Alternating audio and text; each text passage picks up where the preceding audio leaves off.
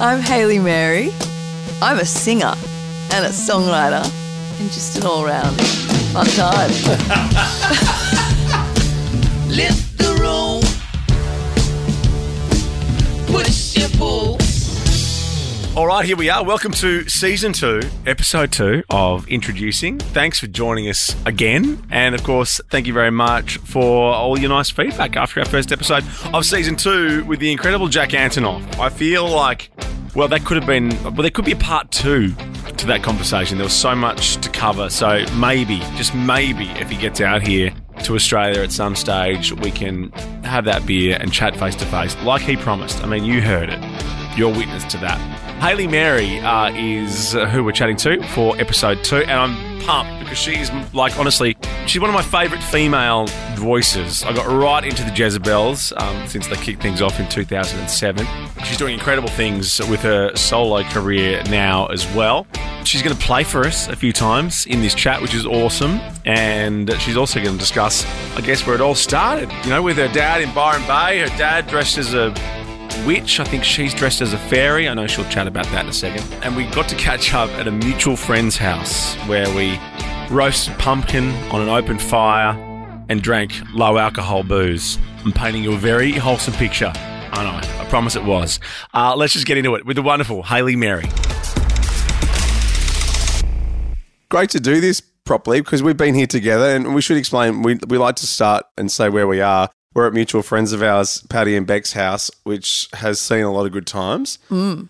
what does this place mean to you? you you you've been here a little bit I have. I've slept in this very little flat that we're in out the back. did you of kick it. your undies under the bed over there Oh, no, I always check because it's just too much to think of. Like Beck, I could deal with, but imagine Paddy finding your undies like no, in his oh, office. It's ah, it's terrible. it's a terrible notion. So I always check. But yeah, I've stayed here many times. What does this place mean to me? It's a little bit of an oasis, isn't it? Yeah. It's a it's a little utopian block of land in the middle of the city.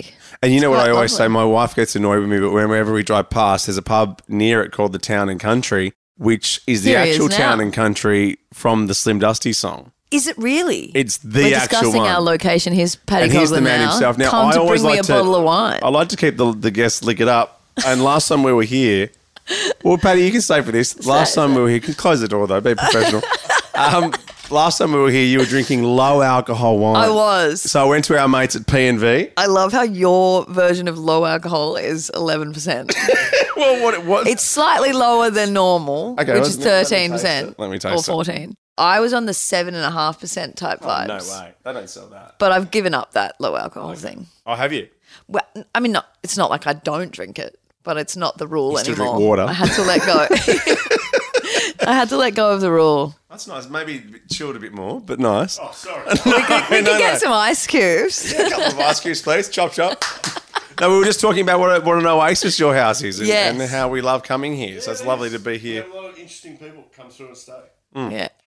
Well, let's start at the start. Are you from Byron Bay? Is that where you're from? I am from. I grew up in Byron Bay. I was born in the Blue Mountains, but I my family moved to Byron when I was like seven. Right. Yep. So So, unlike everybody who's moving there, your family left. yeah, well, my dad's still there because it it suits him psychologically. I struggled with it psychologically. I don't like the sun much. Or like the beach. Right. I like the sea. Like I like where the ocean meets Yeah. the shore. But I'm not super into beach culture. right. I found Byron in those days to be a little bit puberty blues. Yeah, okay. Things have changed a lot. A bit more Netflix now. a bit more puberty blues yeah. to Netflix. Yeah. And I didn't think of myself as much of a, a bay. Serious? no. I mean, I'm not I'm not too bad, but I didn't feel very comfortable in a bikini as such. Yeah. Quite pasty. So, you know, did you ever busk outside Tiger Lily like Tones and I? My dad used to make me busk as a child. He dressed me as a fairy and he dressed as a witch and he plays Celtic harp because Yeah. he's Scottish and he's a madman. And he used to call himself Andy Christ and I was Haley Mary, which is where this name came from. It's actually not Oh. And my real what age name. is this? Sorry? Anywhere from four till Oh, wow. 12 when I realized shame. Um, but I'm proud of it now. It was a good experience. But yes, I did do the busking, but it's not my discovery story. No. No, Well, we'll get to that. We'll get to that. But yeah, so so I don't now, think I've been discovered. I, I'm hoping this is going to be my discovery. Hey, this is the story. discovery. Hey, this, this is your tones and I tiger lily, Patty's house. Tiger Lily, what a spot! Yeah, because well, I think that was where the, one of her film clips was done. But I remember that was where talking to her, people found her, and literally within six months, she was kind of annoying everybody with Dance Monkey. Eight billion streams, more than the population of the world. Oh Mm, unbelievable. Yeah. Mm, anyway, you know that's another conversation for another time. It is funny though, because my dad used to say, like, you can do anything from Byron. Like, you don't have to leave. You know how back in the 80s and stuff, people would have to go to the UK or whatever. Mm. Yeah. And he was like, no, you can do it all from here. And it's like, he's right. Yeah, But I wanted to leave for other reasons. yeah. It's north, north, north Bondi. now. Yeah. So it really is just an extension of Sydney. yeah. So from Sydney though, you've moved recently to Melbourne, I have. Yes. and and sort of recently. because in Piss in the Perfume where it says, "I heard you're coming back to Sydney," mm. that's That obviously was not written you in then Sydney. because you I'm left. here. I do come back to Sydney quite frequently. Also, coming back is I fleeting. normally don't write songs addressed to myself, though, to be fair. They're not always about someone in particular, but they're very rarely to me. I, I do a lot of back and forthing. My narrative is very hard to just put down in a forward. So, so where do you write on the passport? Not that we've flown anywhere internationally lately, but where do you write where you're from? well, wherever my technical address Mm. is, like according to the bank or whatever. I tend to say Melbourne now, but I've kind of lived there on and off for the last four or five years. But then there was like bouts of Edinburgh and London in between that. Lots of back and forthing. I'm a bit of a wanderer. I was once told by a past life reader, which c- is the opposite to a fortune teller. Oh, Mm. They okay. tell the past, Yeah, but like but how? But don't you know the past? 'Cause no, you, the past life. Oh, past life. Sorry. So they go into your past lives. And I was told that I w- this was in New Orleans, so it's legit. Norlands. New Orleans, Norlands. it's legit, yeah. So I was told that I was a traveler in like almost all of my past lives. So like a diplomat Oh wow. back in like the Middle Ages, and they then had like diplomats in the Middle Ages. yeah, they'd go and try and stop a war with Spain and shit. You know, the Armada coming in, like they needed diplomats. Was that the Middle Ages? I don't know. I don't know. I'm, I'm confused. imagining, I- like- I, think medieval when I think Middle Ages, but is that? They had diplomats, yeah, Okay. like England. I and didn't see a shit. diplomat in Game of Thrones. Well, I, they wouldn't have been called oh, of diplomats, course. but they didn't have a flag little, on the bonnet. Littlefinger was a diplomat, so was the Okay. eunuch. Those these are they play a diplomatic kind of what's the word negotiating kind Yeah. of power wielding role. yeah, right. Yeah, it's just diplomacy. It's not. So you're a traveller. So that means so, so so why though did you? And I'll mention your partner Johnny as well. DMA is Johnny Yeah. Took. Why did you guys just decide let's let's give Melbourne a go Well, it goes in back this to life? By the way, in this not- life, it goes back to the Edinburgh thing in Right. that we moved to Edinburgh because we both loved it independently of each other even before we met. Mm. And we needed to get out of Sydney because just sometimes, it, you know, things just get a little bit insular and the same, you know, party on your pillow at 7 a.m. in the morning, s- people still in your room smoking cigarettes and like ashing on your bed and shit. And you're like, we need to Let's do that in Edinburgh. let's do that anyway. No, so we got out and then just to freshen it up, change something. Great, Hmm. where I wrote my first EP, most of it, not all of it, but got it kind of more in the bag. And then we loved it so much and we loved the cold and we loved the being a bit away from home. So we were like, what's a good way of doing that without being 24 hours away from home in a Yeah. plane? And Melbourne was a good compromise. It's a bit more cold and, Yeah. s- you know, Scotlandy. yeah, totally. but it's Yeah. n- an hour away rather than 24. Yeah, yeah, you can get and to Sydney it's quickly. a little easier. Yeah. So it was a good compromise. Yeah. One of my best mates, James Young, has a bar called Cherry Bar and Yaya's in Melbourne. Yeah. Yeah. And he's now the first ever nightmare of the town as well, which I is a, an official Love title. that. It is because they have them in the, you know, those Yeah. progressive countries. So there's a in the mayor north. and there's a nightmare. So he's Yeah. in charge of the city after dark. So good. Uh, But he's he's always said to me, cold places draw people inside, and inside is where people become creative. Because I guess if you wake up in the morning and are outside all day, well, well you're just kind of splashing around. yeah, and you're making not on the soccer sandcastles. field writing a song or No, or at even the just in the beach. surf. Yeah. Yeah. And so, would you agree with that? Obviously. Yeah, I would. I would. I mean, I found that in Edinburgh as well. it's just fucking miserable and cold and like I was going to say, is misery the key? misery's also key. Yeah. Misery leads to creativity for sure. Not to say that you should try and become miserable to get a good song. That is silly. But yeah, it's uh I think it, it is kind of key. It's like necessity's a mother of invention Mm. kind of vibes. Also my mate do you know Brendan Cowell, the actor? yeah, I do. He's a good mate of mine, and he went and stayed in our apartment. In it was like a tenement flat, Mm. like very Scotland, like sandstone tenement flat. And he stayed in there when we were away, and he was like, I don't know why, but I just wrote so much. There's like something about that place and that city. It's where Harry Potter was inspired. you know? Yeah. it does make you kind of want to write. Yeah, you feel okay. like you're there with like Hans Christian Andersen penning some, you know, I'm a make some future classic kind of vibe for Mm. Whereas the if- ages. If you live in Bronte, you're just doing a fun run. Yeah. Yeah, I see maybe. that. I see that. Bronte's got a bit of magic to it, a bit of a romantic kind of cliff cliffside vibe. Hmm. Yeah. But yeah. I know. Oh, I see what you mean. But yeah, I know. Yeah, well, yeah. Bondi maybe. Bondi, maybe, yeah. North, north, north Bondi, Byron. so I, I want to say before, like last night, I, I was kind of just poking around the internet and listening to some old tunes of yours and Jezebel's and stuff. And I had a really good time because I know that Dark Storm, I think I've told you, was the, the EP that I listened to every day for maybe a year when I lived in Quite Brisbane. funny. I always forget what songs are on that.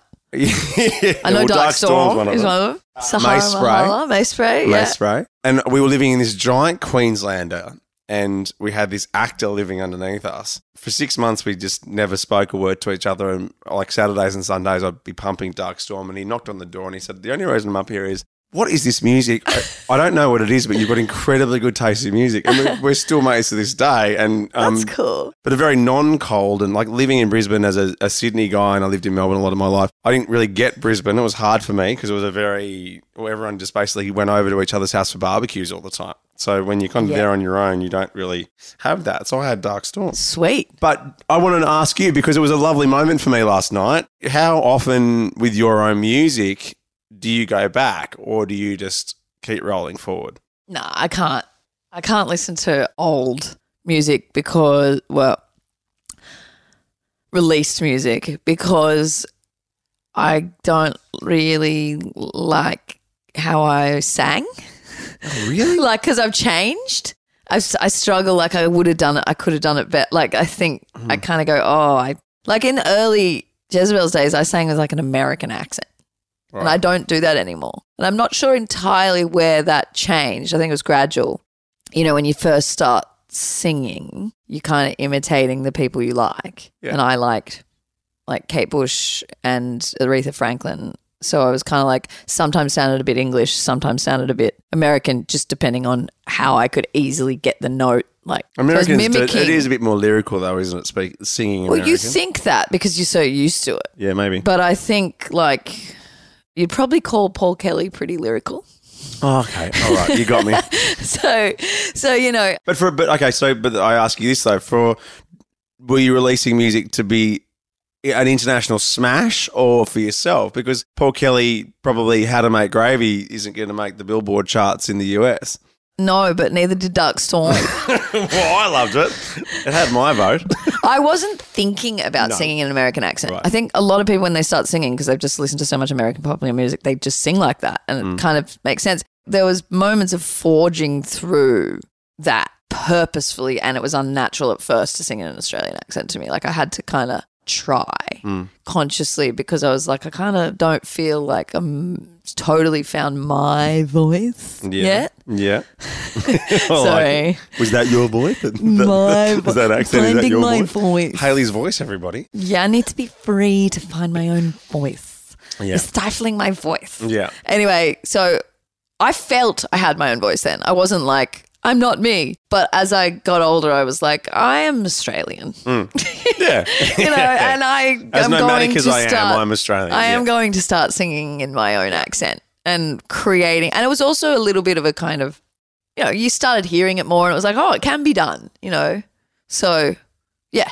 Hmm. I, I struggle to listen back because I'm like, why am I singing like that? But, you could, but some of the, I, I I think, that, especially with Jezebel's, because to me, it felt very mature. Like the music, still we had that a lot. it feels very. It was a bit mature. annoying. and that's a nice. Um, and that's a compliment, by the way. No, That's it is not- a compliment, but I remember we nearly got a sync on Twilight, Yeah, which would have been great, but they were like, it's just a bit mature.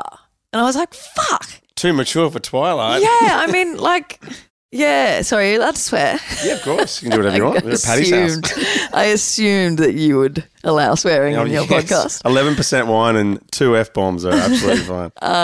So, what was the question?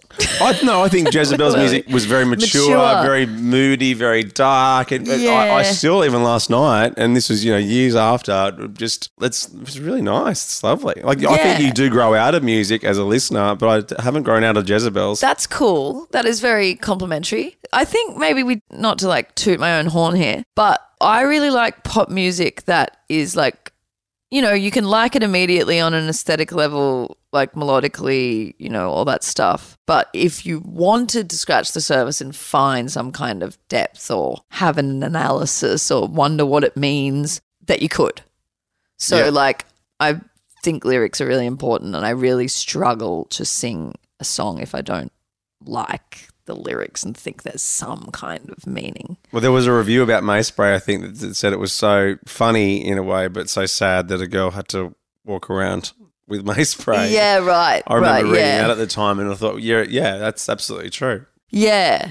But what also makes it hard for me to go back and listen is that I'm a really different person to Hmm. the person who wrote those songs. So it's like it's a younger me and I kind of cringe at her a you bit. don't see it as a snapshot in time and go, oh, I how do. cool was I then? I- yeah, I do, or do but you I'm, just go, ugh? I go, oh, you idiot. You think you're the first person to discover feminism? Or like, you know, I, I was a bit serious and a bit, you Yeah. know, pretty emo and like, you know, mm, the patriarchy. And now I'm like, it's more complicated than that, you Mm. Yeah. fucking idiot. like, it's, you know, like, Yeah, I like that. And so I listened to this good name for an angry. album. It's more complicated. it's than more that, you complicated than that, you idiot. fucking idiot. Yeah, it sort of could be by that band, I Love You, but I've chosen darkness, which is one of my favorite Yeah, band, yeah. band names of all time. Really long. Yeah, yeah, I like that.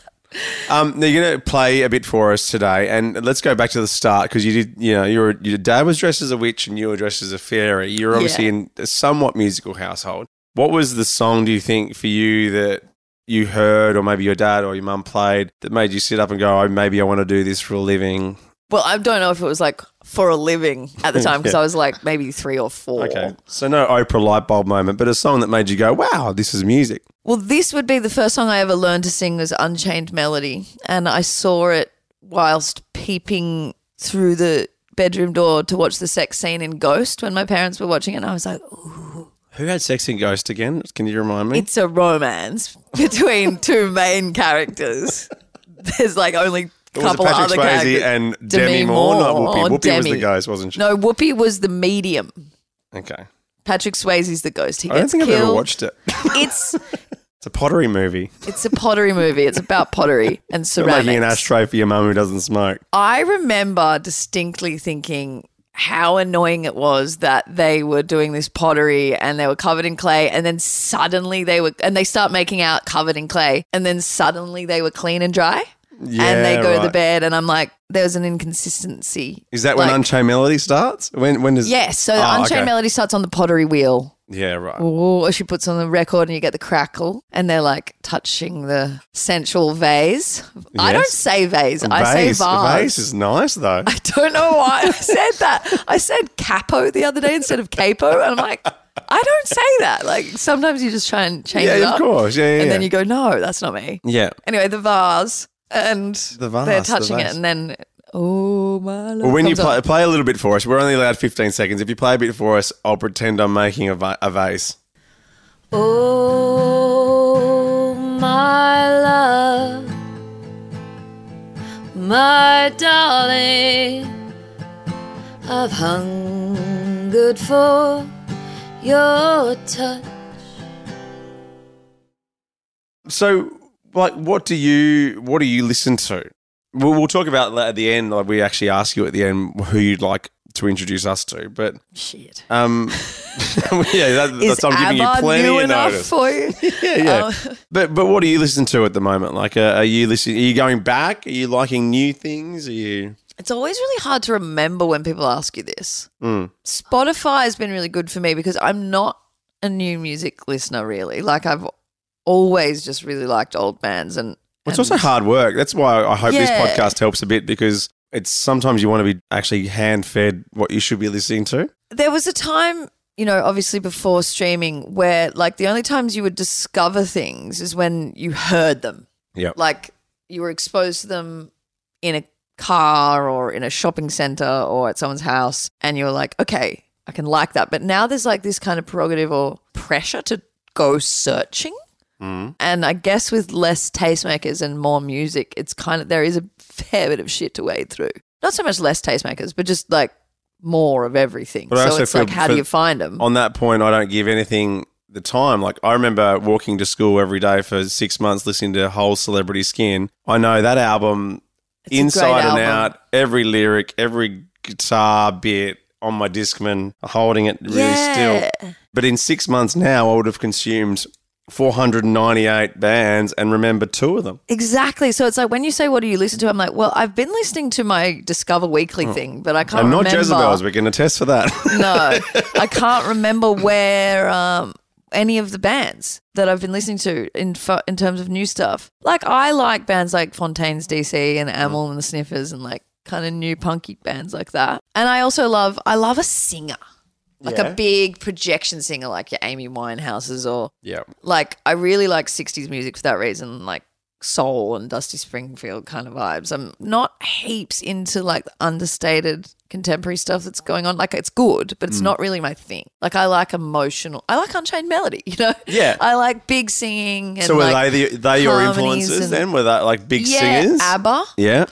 Queen, Bowie, Mm. Yeah. all of the kind of s- 70s classics. Love Roy Orbison. My first EP, my aim was to try and make it sound like a memory of your parents dancing in the kitchen, Oh, yeah. but your mum is Cindy Lauper and your dad is Roy Orbison. So it's not a real memory. No, obviously. that's cool though. It's a cool kitchen. Not much But- cooking happening in that kitchen, No, but that's cool. They probably have a cook. But um Yeah. yeah. and they're dancing and it's the happy times in your childhood and That's that's, nice. your parents. Yeah, yeah. So it's kind of like I love those two artists and uh, uh, yeah, a lot of old stuff, but I don't know, new stuff. I can't like there was bands like this isn't not not new at all, but more recently like Arcade Fire and that kind of thing is pretty influential. Oh, I, on the I, saw, I was Jezebels. at Glastonbury in 2014, and the first band I saw at Glastonbury 2014, I got in there late. It was Friday night. Arcade Fire had just started, and Yeah. I managed in the 200,000 plus people to stand and watch that entire set. And not my favorite band, but one of my favorite musical experiences of all time. so good live. there was 900 people on stage. I'm not sure how they pay those yeah, guys. it's crazy. um, Because you tour with a pretty large band.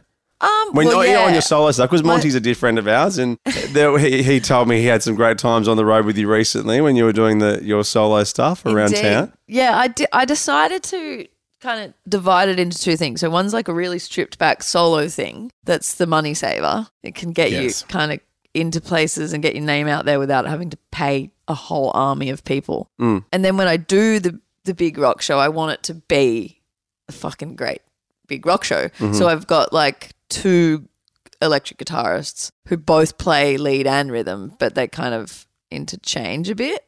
Then a bass, acoustic guitar, and drums, and they like a lot of them, a lot of backing vocals. And it was kind of just like that wall of sound thing that I wanted to do, which serves the recordings.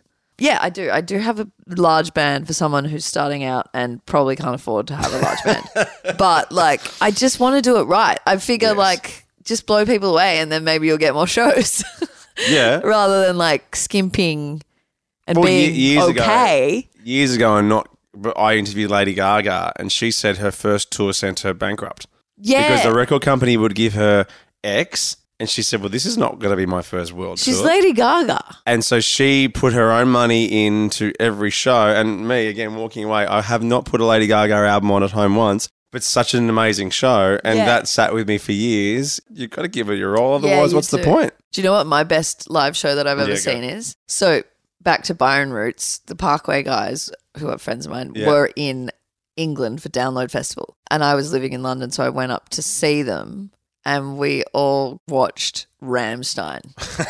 and it was another worldly experience. It Yeah. was just so virile and masculine and like industrial and huge and powerful. It was just like the spectacle of it all. Mm. And it was still to this day. And people are like, but how can you like, like, you know, you were a feminist or something. I'm like, well, I can appreciate what they're doing artistically. I just remember thinking there's no place on this stage for a woman other than to be like sacrificially killed, maybe. like, it's like, it was so Try doing that in 2021. uber masculine. and I was like, but that's the outlet. Yeah. And, you know, they're coming from, is it East Berlin or whatever, where I think they're so, yeah. they're dealing with their history in a way that sometimes Germany doesn't. No, actually, Germany's quite good at it, but like they were going face on with like fascism and stuff in this art. And I was like, wow, like it just, it was, it just blew me away.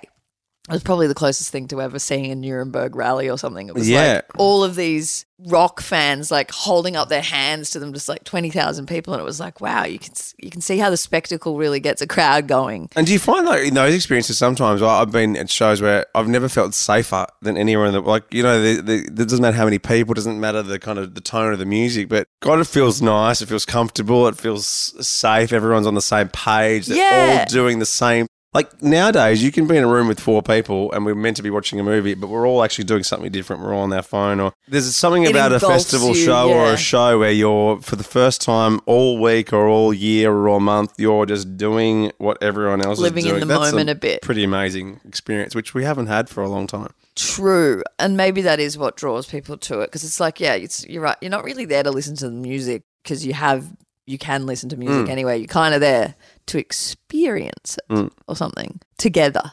so let's talk about the dreaded covid what should Okay. have been happening for you in the last 12 months i mean you're obviously you're out on your own you, you've got you're about to release i think your second solo E ep Mm, I should have been Billboard in America Okay, charts. That's basically what so was it's the covid's plan. fault then blame covid for that Big C. big f and c Yeah, my first EP, my debut yes EP, E The Piss the Perfume, came out started last year and then I was due to do that tour when the Big C hit. And so that's what my song The Chain's about, which was literally having my suitcase packed about to go out the door and like Dave calling me my manager being like, "Yeah, don't reckon you should go where were you supposed to be going like to Sydney and then around, you know, I Yeah. think there was a few Australian shows I can't remember exactly, and then to like the UK for Great Escape, and yeah, we just canned those shows, which was wise because that next day they were like everything's shut, and I was like, I'm really glad I'm not stuck in Sydney right now.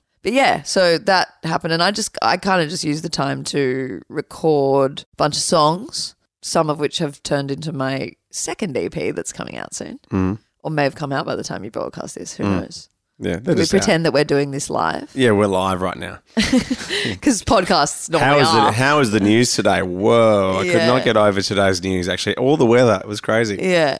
So yeah, th- I just did that and did a bunch of COVID safe shows, Mm. which was interesting.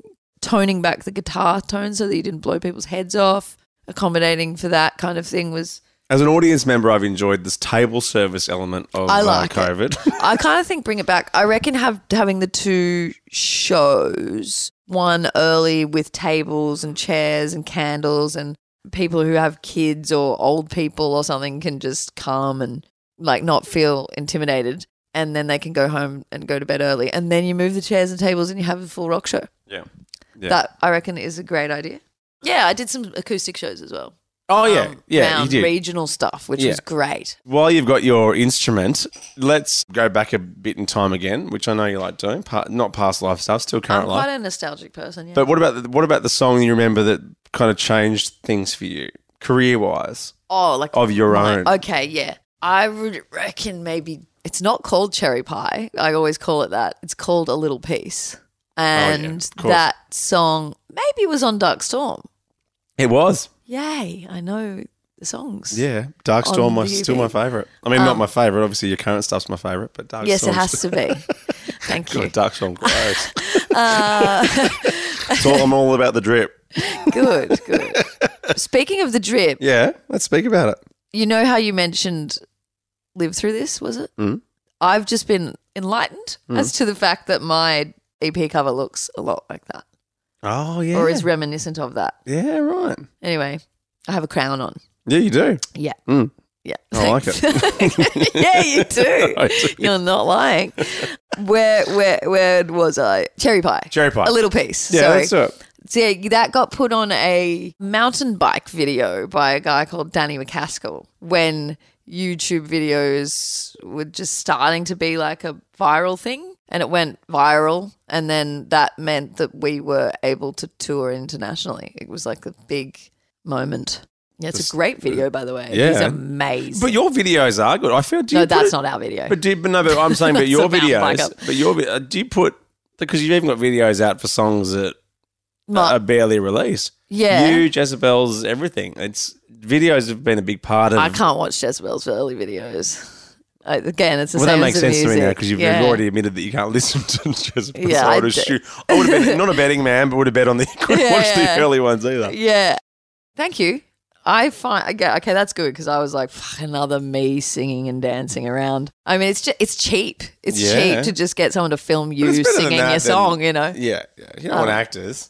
No, no. Although I think Ruben, who we're friends, yeah, Ruben's just done one in the Blue Mountains for You're Only Great Always yoga in the Blue Mountains with a bloke in a bikini with a beard pole dancing. cool. So you could try something like that next I time. could.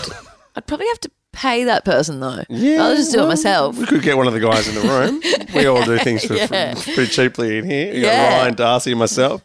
Um, sounds good. Think about that Something anyway. like- Text Look, Ruben if about I've it. got the right song for it, I'll get you in a bikini any day. But do you want to play us a little bit of cherry pie slash little piece? Yeah, That's basically what I was trying to get to. that was a great segue. That was a great segue, wasn't it? When have you been through the sea on the night? Hold me tight, babe. We got it. And Did you find that you'd like a little piece of cherry pie hot from the oven? Thank you for that. That was awesome. So from that album though, there was about three years till the brink. When you guys released was it Pleasure Drive? Was that on Cynthia? Why are you skipping our best album, am I skipping the am I skipping the best album? Prisoner? Well, I'm not skipping Prisoner. Am I skipping Prisoner? First, you Yeah. went to the brink, which was a dark time. Okay, well let's start with Prisoner then. Thank you. it's the 10 year anniversary, actually, of Prisoner this Is year. it? Yeah, we're trying to get a tour together, but we're really fucking lazy. Well, okay, what did it mean then? What what did cause how so you you got together in I'm gonna make am I making this up? Two thousand and seven with the Jezebels? You didn't make that up. That's true. Yeah. 2007. Well, maybe we were together a little bit before that. We put our first EP out in 2009, didn't we? So and Prisoner was twenty eleven from my little book. our first show was 2007 in the Sydney Uni Band Comp.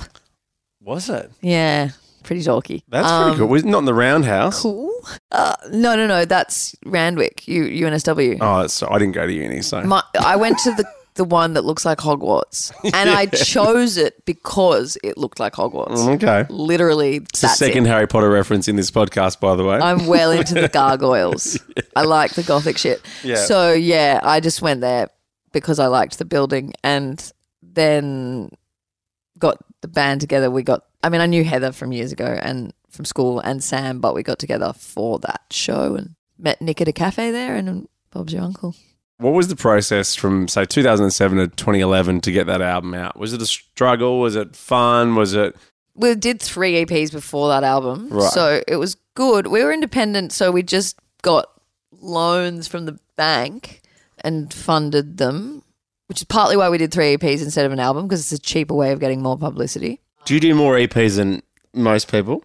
We did three. You're even solo do a lot of E EPs. yeah, it's just it's, It's just better? cheaper. It's Yeah. like you get the coverage, But with the streaming media you release, think you it's can kind of tour. just, just getting it out is better anyway? yeah, the content monster is so hungry and it has a fast metabolism. it's Mm, Yes. like just doesn't care that you just put something out like last week. It's like what What's what have your you next done thing? ever? Yeah. You know, and so you kind of got to do another video of you fucking walking around singing the song and chuck it on the internet and you know, like here's my next one. It's the Yeah. Hmm. same as the last, but hey, you've forgotten that already. I know. So Well, it's a bit like Netflix, isn't it? It almost, thank God, Spotify and stuff doesn't have as thirty seconds of the songs left to go. You might want to try this thing. Like Yeah. it lets you be with that artist at least. for a second, Yeah, yeah. for just a second. I'm Yeah. sure they'll be listening to this going. It's a good algorithm we might put in later. Like, oh, you like Harry, Harry Mary, you might also like, Yeah. and then it pushes you off your page. Yeah. The only thing that's annoying, actually, it's not the only thing, but one of the annoying things about Spotify, and I don't hate Spotify. I'll have them know. I like it. I, Mm. I, think like it's a it good too. thing also, in obviously, general. if they're going to run, they run this podcast. So yeah, no. Spotify the thing that would be great. frustrates me though is the geographical limitations to the related artists. oh yeah, really? Yeah, it's never particularly genred or stylistic. It's like it's kind of just like who's in your country. Like artists who are on Triple J in Australia are all kind of related artists and it's like they're not really related artists. Like they don't sound anything alike. I guess maybe it's cuz similar people listen to them cuz similar people listen to Triple J or something, but it's like Mm. I just don't that's not how I want to find things. Like I don't listen to this and then of course I like a band that's also from that country. Should be more stylistic. I think. Mm. Yeah. That's slightly limiting. But it could just be in Australia yeah, because of the potentially. Triple J effect. I don't know. But yeah, Surely that's it's my all- criticism of you, Spotify. Get it together. We'll cut that out, Spotify. Don't worry. we'll it's my put this. only one. We'll put this on the Apple version of the podcast. yeah, you got to play the room. so, Prisoner was not. So, it was just a happy time. It was a good time. It came out. You were happy with the release. It was a process, though. It was a while. Uh, yeah, I mean, I'm not going to say it was, it was a happy time. I mean, have you heard it? I said that. it's Oh, I pretty, have mi- heard it. it's pretty dark and miserable record. It no, was no, it's mature. mature. Remember? which means miserable. Yeah. Uh, no, it doesn't at all. It was a happy time. It was a good time. I was pretty depleted after that, though, which was not a great time. And to the brink, second album syndrome. So that wasn't a great time. But yeah, before that, all the touring and stuff was amazing. What was the difference about the brink then? Like getting a second album out, was it more pressure from outside? Was it pressure w- from within? It was a bit Um, knowing of both. It came at first. It was a bit like, yeah, you just keep doing it, right? And then I kind of like sat there and was like, I don't know if I want to write an album right now. Like, but you kind of got to keep the momentum going. And we moved to London because our record deal based there, and so they were like, come over here, make a record, work with someone new. And we did, but then Heather got diagnosed with cancer, and so right, like couple of weeks into writing and living there. And so it was like, oh, and they were kind of like, oh, in a week, we've got to operate on you, or, or you could, you know, it might not be okay. And so just like, what? You're like 26 and you're thinking you're making your second album, and then you just like have this life threatening cancer. And so we just had to stop and like, it's in the middle of London winter, and Nick and I, Heather and Sam are a couple. We don't really like talk about it publicly, but that was a massive effect on half of the band, you know, because it was ovarian cancer, so it's got reproductive consequences. And so, yeah, we're just like walking around London in the snow going, what the hell? And Nick and I just assumed the band would be over. But then Heather came out of the operation and was like, I want to keep writing the record because I don't want to.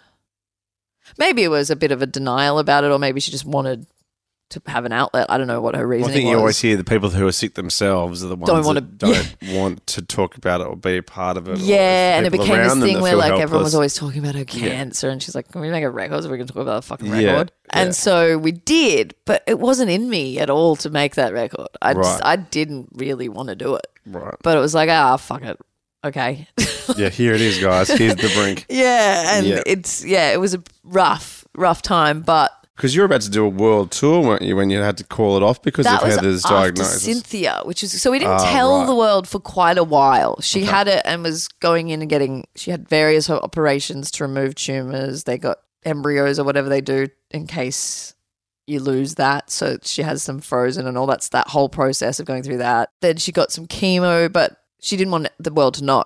But then when we had Cynthia, our third record, I was in the UK at the time and we were supposed to tour that and that then she got the call of like you need to come in for chemo and so we had to cancel that and so we had to kind of tell people because we'd done a lot of cancelling.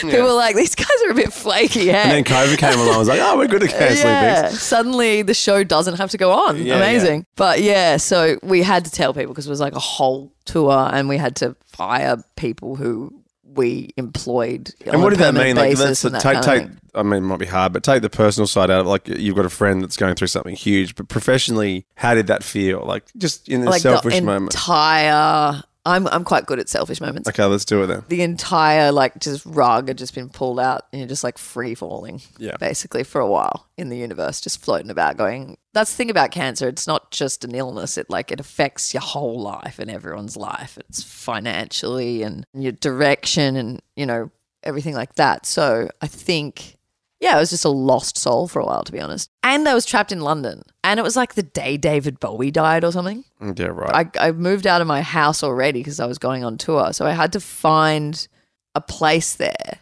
because my ticket home was the ticket to the tour. So I was kind of trapped. And then and then I ended up moving into like a hostel in Brixton, which was horrid. And it was when David Bowie died and he was from Brixton. So it was just like, it was pretty emotional. There was like a lot of David Bowie parties and murals. And like, I was just like, who am I? Like, I thought I was going on tour and now I'm here and Bowie's dead. and I'm It's wandering fucked. around Yeah. without a without this a hostel isn't how shower. it was meant to be No. today. No. Yeah. So I was trapped in a hostel for a while. That sucked. yeah, I can imagine. but, you know, it was better than chemo. So So, so what about? So, when did you decide, or when did the band decide to? I mean, what's the word? Is it we've hiatus? never Is decided. it breakup? We've never Okay. Mm-hmm. decided. It just probably after that, it was like we eventually did the tour. I can't remember if we went to America and the UK or not. I think we did. Sounds like it did, and you can't remember. yeah, I can't. It's just a bit of a blur because we've gone there quite a few times, but I think we did. And then we just didn't really make any more music. I mean, we did the others, one song. We had this kind of plan to do a song based thing rather than, like, you know, the pressure of albums. It still just seemed too much pressure. And I think after their experience, Sam and Heather really wanted a bit more of a normal, stable life. So they kind of went back to uni. Nick went back to uni. I was then like trying to find my my voice as Yeah. a solo artist, and uh, so we've just all Nick's a full time teacher now, yeah, right. science teacher. Oh, that's cool. He's a nerd. And how is Heather going? She's great. So Yeah. she got on an experimental drug that has seemingly ha- not had any bad side effects for her and is working. Well, this is the last I heard, and so she gets it for free for life because she was part of this trial. So she seems in a good spot. Great. Yeah. So tell us about the transition then. You're in a band, you're kind of making egalitarian decisions, you're kind of doing the right thing, you're almost work like you're working, you know. Democracy. Yeah. So then now you're The a- dictator in me just had to have a little had to have a little moment. you're a solo artist now, which we Yeah, love. I How, call how the did it shots. feel when the Piss the Perfume was out and you were doing your own thing and you were free of the kind of band politics? I mean, yeah, I'd been pretty free of the band politics for a while because we hadn't done anything, but to yeah, to start doing stuff all kind of on my own. I felt great. It was a it's a big challenge like you realize how much a band does and also like how you defined your sound is by the other people that you're collaborating with and all that stuff. So there's like a lot of freedom that was quite overwhelming. It's like, where do you go? What direction do you go? I kind of found myself being not pushed, but just falling into like a bit of a pop world, like with pop producers for a while. And, And was there a part didn't of like feel not right. having people to fall like when there's success, you pat each other on the back. When there's failure, you're Yeah. with each other. You're because I, I always think solo sports people are the biggest knobs in the world because they've got no one to ever tell them that like like they're you know, a bit the- shit or yeah, yeah, or- I have a team. So Yes. there's I guess the difference. It's like but I call the shot. So ultimately they don't have to be free this time of year to go on tour. They don't have to like the music. I- It's all down to me in the end, but I have people that help me. So that's lucky. Like I've got a label, which we never had with the Jezebels. Probably wouldn't have worked with the Jezebels. Very crucial to me Mm. because having that feedback. Got a manager and Johnny, my partner, work like ends up helping me with writing a lot of the time and demoing and just general like feedback and life stuff. I just show him press shots and he's like, that one's good. And I'm like, great. I was going to say, how, how, how is that being in a show? uh, Let's call it a showbiz relationship. Because Okay. you obviously understand each other. You I understand. prefer the term power And we're, and couple. we're sitting opposite some of his gold records in Paddy's house, too. Yeah. Um, I got to get some of those. you should. You should. You'll be the next Actually, frame. I do have some of those. They're just not in this office. Well, come on, Paddy, lift your game, mate. Yeah, Is it a lovely? Is it a not like you can come home and you can go? How does this sound? You've got an honest Yeah, feedback. yeah, it's Yeah. really good. I, I've been in musical relationships before, but there was never that working relationship. Like we just kept it separate. Sometimes a little bit competitive, actually, which can happen, but it's really good. I definitely wouldn't have done this solo stuff without meeting Johnny because he's the person that put a guitar on me in the first place. Like I used to play guitar when I was like five, but then Sam was a lot better, so I just didn't bother. And I like a front person who doesn't. Play And I guitar. like eh. it. when Jezebel shows Yeah. you're a proper front woman. You know, you, you've, Yeah, got, you've I got the like jam, you've got doing the that. Jamison in your hand, Yeah. and you're having a go. having a swan or a frolic. I like to call. I like to love it. swan about. Yeah, But yeah, so I wouldn't have done any of it if he didn't go like chuck an acoustic guitar on li- physically when we were hanging out as friends. And then yeah, just keep pushing me a bit as well. Like he, I kind of learned the work ethic from his, him as well. Because when you got a band, you're there's a mutual pressure slash expectations. How do you drive yourself? And I, go- he's the kind of guy that gets up and writes songs like sort of every day. they're a very driven bunch, aren't they? Yeah, I think he's the engine. Yeah. Oh, yeah. Okay. Yeah. He's kind of a lot of people's engine. Yeah. He's an energetic human being. He really And, is. Yeah, I'm quite languid in comparison, but he, Well, it's good though. You need that. You need each other. yeah, yeah, for sure. I calm him down a little. Yeah. Do you want to play something from solo life that maybe you put out first that terrified you and it worked, or something that you're most proud of? Up to you. I really like the piece of perfume. Me too. Yeah, it's a great song. Very Let's do proud it. of that one.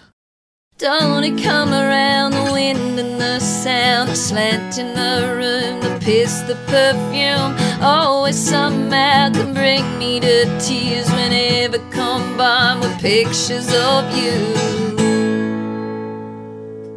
Okay, so tell us about the drip. Okay.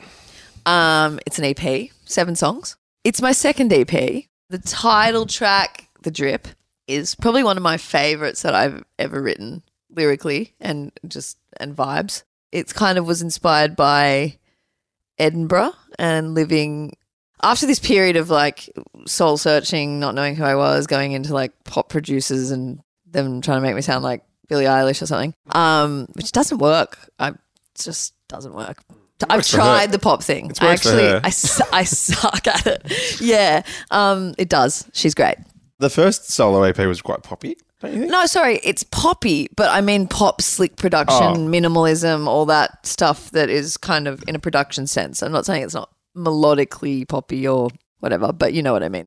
So after this soul searching, lost soul, rug out from under you vibes, I did some time in America. I did some time in the UK. I hired a Ford Mustang convertible and I drove to visit my unmet auntie in Vegas from LA. That's what Live- Pleasure Drive was about. You know, I did some soul searching and didn't really find anything for ages. Hang on, who, does someone live in Vegas by choice? Is, is it a family member? Yeah, my family member, she, she's from Glasgow, so she wanted to go to the opposite of Glasgow. Mm, it's And quite it the turns opposite. out it's Vegas. Yeah, and I was kind of trying to write songs and getting somewhere, and I was with Johnny, and then we decided to move to Edinburgh. Basically, something about living in Edinburgh, and I worked in this caf, which is the UK word for cafe. Um, That, like Vase, yeah, Vase and Something like that. Vase. I think Okay. some of them say vase. Anyway, it was like immediate that I realized I suck at hospitality. Like I always knew that, but like I was reminded because I'd lived off the Jezebels for like a while and I was like, that was good. Let's go back to that. Um, and so suddenly, you know, it was like a month into like getting up really early when it was like dark and going home when it was dark and riding through the rain and serving disgruntled Scottish tradies haggis rolls and delicious by the way and haggis rolls. del- What is that? Very quickly, is that Um, It's- haggis in a roll? yeah. Okay. Do you know a morning roll? Like a Yeah. soft morning Well, roll. my family's Scottish. Yeah. It's- you know, they're, and they're all Delicious. from Edinburgh. So, And Stornoway black pudding. Ooh, Mm, oh, black pudding's the greatest. it's the stuff. Anyway, so all that stuff that I was doing, and it was- took me a month of doing that to go, I actually need to write some fucking songs. Like, I can't, this can't be forever type stuff. And so it was inspired by Edinburgh, that song, Mm. The Drip. A lot of the songs were written there, and then some here. It's a bit of a mix. But Did you Yeah. record here? recorded here. Yep. Yeah. So that kind of, yeah, it's a bit about Scotland and the UK and the mundane life that I was living, but also kind of enjoying it. And it was kind of a romantic, mundane life. But yeah, then there's some other songs on there. Could we hear a little bit of one of them? Do you think? Could you Yeah. give us a little bit of one of them? Yeah, yeah, yeah. Well, what do you want to hear? Do you want to hear the drip or do you want to hear Sullen Kink? Whatever you think. Whatever you think we should hear. Here's the drip. breaking habits now. There he goes, the cat that I can't feed. Make me happy, but not for long. The drip inside of me. All right, so we're about to we're about to finish up. What does the next little moments for you look like? Are you uh, heading? Like, are you planning on a, a tour soon? Are you getting the band t- together? Are you? I Working need out what to I do. need to get some gigs happening. I'll do my own, but I need to get on a support or something, I Mm. think, and just like go extensive. That's the one thing I really want and think is lacking from my solo thing is just like time on the road. It's not been the greatest year to start a new project. But yeah, that's something that the Jezebels had. We just did a lot of touring and so it became like the back of your hand thing and that's what I want to do. So that's the aim. I'm actually studying sound production at TAFE. Yeah, right. Decided to upskill. Well, well done. this yeah, is the time to do naivety it. only got me so far. I'm like, wanna go I've back to run out of the. Yeah, no, no, never. I'll just, I'll do, some, I'll get into real estate or something before I Yeah, go back to everyone in hospitality. Sydney's into real estate. It's so hard to be a real estate agent in Sydney. I see that over there. I'm from Melbourne though, and it's an up and coming market. I tell you, good. no, I've got a house you could rent in Melbourne, by the way. We'll talk about that later. I can't afford it. Let's leave with someone or some band or something you'd like to introduce us to. My brother's band. Yeah. he doesn't play much live. He's got that kind of like, I don't know, that internet generation thing of like not wanting to do things that aren't perfect or fail in front of people. This is just my summarization. He's probably going, listening, going, what the hell are you talking about? But he doesn't, you know, get out there and, and promote himself much or anything. He's not particularly ambitious with the music, but he's really good. And it's called Magnified Desire. The band's name? Yeah. Yeah, great. Hey, um, thank you so much for giving us um, time today. I've, I've loved it. And um, Thank we you know, for having me. we know this little area, so let's go out and have a 11% Let's go dance in the Utopian Garden. glass of, yeah, let's do all that. Do you know what? I, I did some time off drinking and I discovered how good they are at marketing the alcohol industry. This Yeah. is a picture of utopia. Is it? And yeah, it's just, it's just, it sells itself so well, doesn't What's it? it called? What's the one? Oh, this is what I got from P and V the other day. It's Gior- Giovanni Armani Giorgio. It sounds like a fashion brand, several fashion brands Mm. you can at buy it once. from Chemist Warehouse and spray it on yourself. I s- no, I said to this, the P and V guys, I go, oh, I'm just going to see a mate. She likes low alcoholic wines. What have you got? And they're like, nah. I love, yeah. That's what I Do you know got. where I get it? If you ever do want this, Yeah. you, you should get into this. Um, Why would you say that? I didn't mean anything by it. Is Mm. the Gladdy, not the Gladdy, but near it, Chippendale Cellars or Yes, something? okay. The one on Abercrombie, is it? I know it. Yeah. Okay. It's really nice. Beck, Okay. I got Beck into it. She loves it. All right. That's our hostess with mostess. I'll go there in 10 years and let you know how it goes. Cool. when the liver failures come. I know. Haley told me I need to come here. thanks for thanks for jumping on the podcast with us. Appreciate it. Thank you for having me. Lovely and to have big you. thanks to um, Patty and Beck for having Yes. Let's go and eat some of their food. me. Yeah, totes. Let